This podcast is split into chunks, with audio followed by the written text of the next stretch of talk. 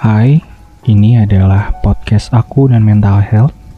Podcast ini hadir untuk membantu kalian berpikir positif. Karena kalian itu berharga.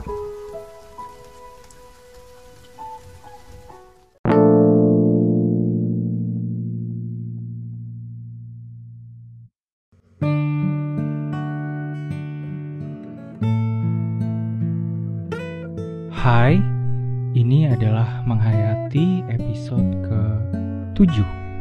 Jadi di episode ini aku pengen banget bahas tentang rasa malu.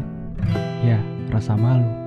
Aku yakin deh, aku maupun kamu pasti punya yang namanya rasa malu. Karena ini adalah keistimewaan yang diciptakan oleh Tuhan supaya aku supaya kamu bisa belajar darinya. Rasa malu terkadang menjadi hal yang membuat kita menghindari sesuatu.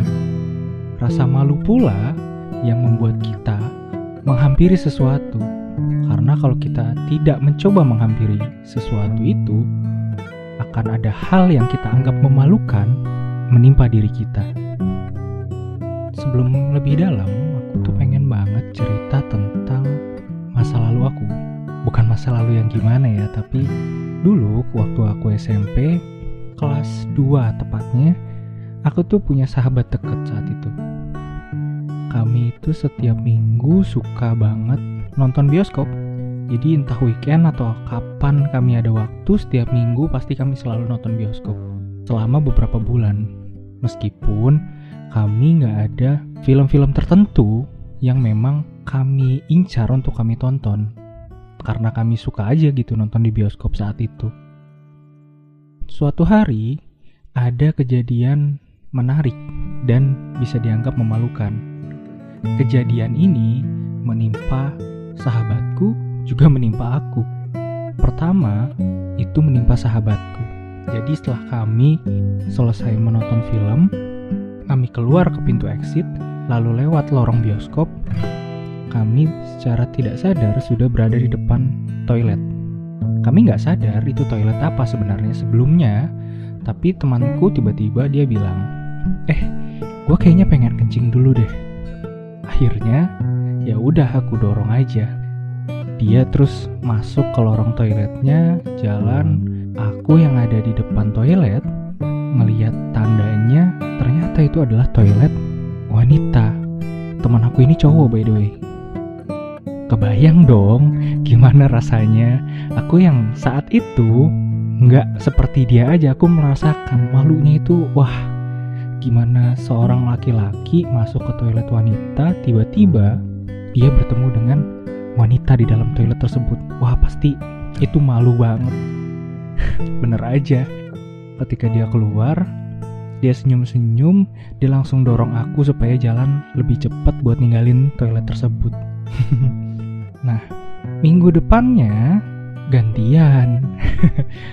Seakan kejadian itu berulang atau koinsiden. Setelah kami nonton jalan ke lorong bioskop menuju pintu keluar.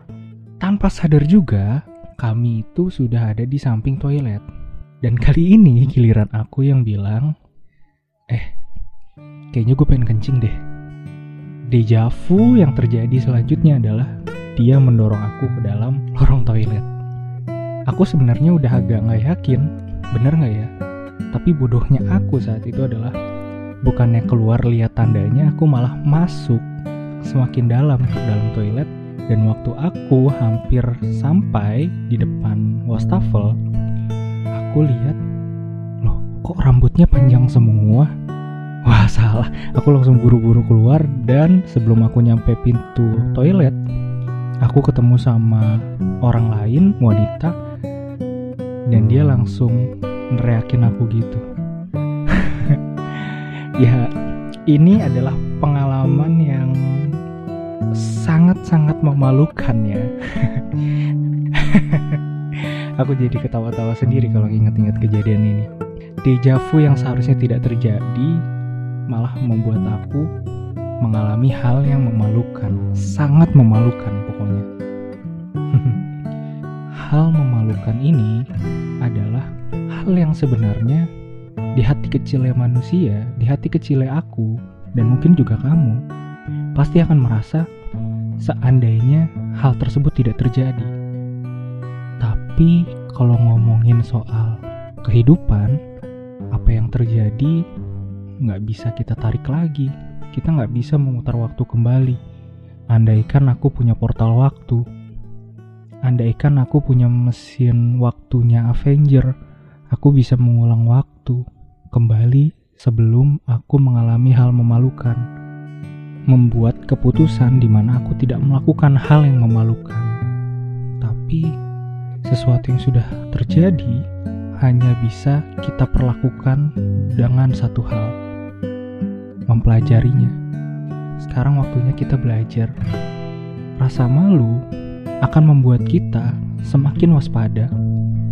Rasa malu akan membuat kita bisa memberikan pertimbangan sebelum memutuskan di masa depan sehingga kita tidak mengulang kesalahan memalukan yang sama seperti sebelumnya. Aku yakin kamu, bahkan aku juga pasti nggak akan mau kejadian-kejadian memalukan yang pernah menimpa kita terjadi lagi. Kalau nginget aja kayaknya merinding gitu. Karena aku nggak pengen itu terjadi lagi. Tapi untungnya rasa malu tersebut malah memberikan aku pelajaran. Pelajaran apa? Supaya aku berpikir dahulu sebelum mengambil keputusan.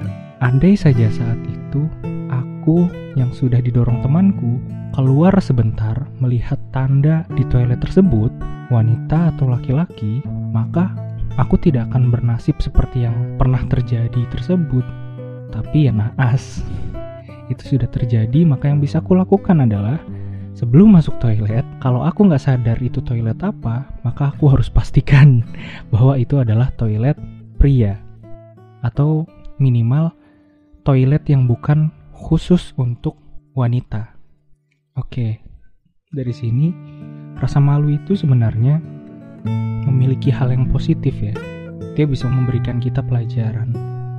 Tapi kalau dipikir-pikir, ada nggak ya efek negatif dari rasa malu? Hmm, kalau misalnya aku ingat kejadian lain. Dulu aku adalah anak yang malu banget. Mungkin masih kebawa beberapa sifat itu sampai sekarang. Malunya itu contohnya adalah malu menyampaikan pendapat atau mengutarakan pertanyaan. Misal kayak waktu di ruang kelas, aku itu pernah menjadi seorang pemalu untuk menyampaikan gagasan atau pendapat di depan kelas atau melontarkan pertanyaan kepada guruku. Efeknya apa? Setelah itu, banyak pertanyaan-pertanyaan di kepalaku yang tidak terjawab. Pemikiran yang seharusnya terbentuk dalam kepalaku karena ilmu yang diberikan oleh guruku, oleh orang-orang di sekitarku, tapi karena aku tidak melengkapi pemikiran tersebut dengan pertanyaan yang jawabannya adalah puzzle terakhir, puzzle itu pada akhirnya hilang. Pemikiranku tidak terbentuk. Ini adalah hal yang menunjukkan bahwa sebenarnya rasa malu itu juga bisa menjadi hal yang negatif Rasa malu ini aku sebut sebagai rasa malu yang salah tempat.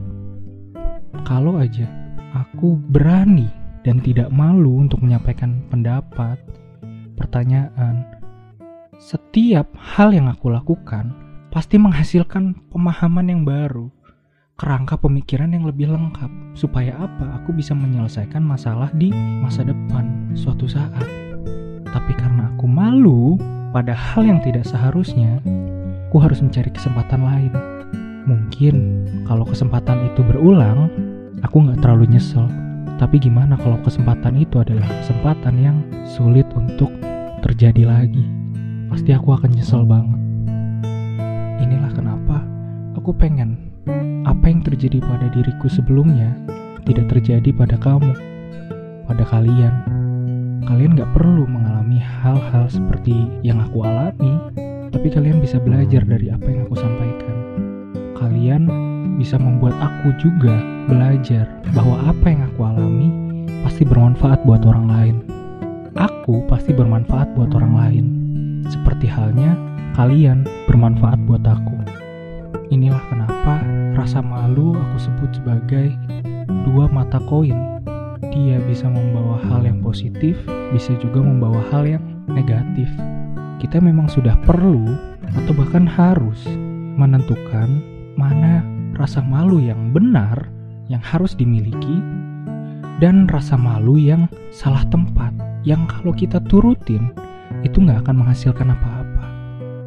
Aku doakan kalian bisa menjadi pribadi yang mampu mengontrol diri lebih baik lagi, mampu memiliki self-control yang baik, dan selalu mencari cara self-improvement, termasuk dalam hal rasa malu, agar kalian bukan hanya bermanfaat buat diri kalian sendiri, tapi juga bermanfaat bagi orang lain.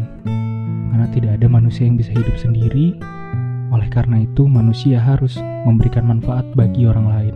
Terima kasih sudah mendengarkan episode ketujuh ini. Kalau kalian suka, support terus podcast ini supaya aku bisa tahu kalau orang-orang yang mendengarkan podcastku ini bisa terinspirasi. Terima kasih sudah mendengarkan. Bye.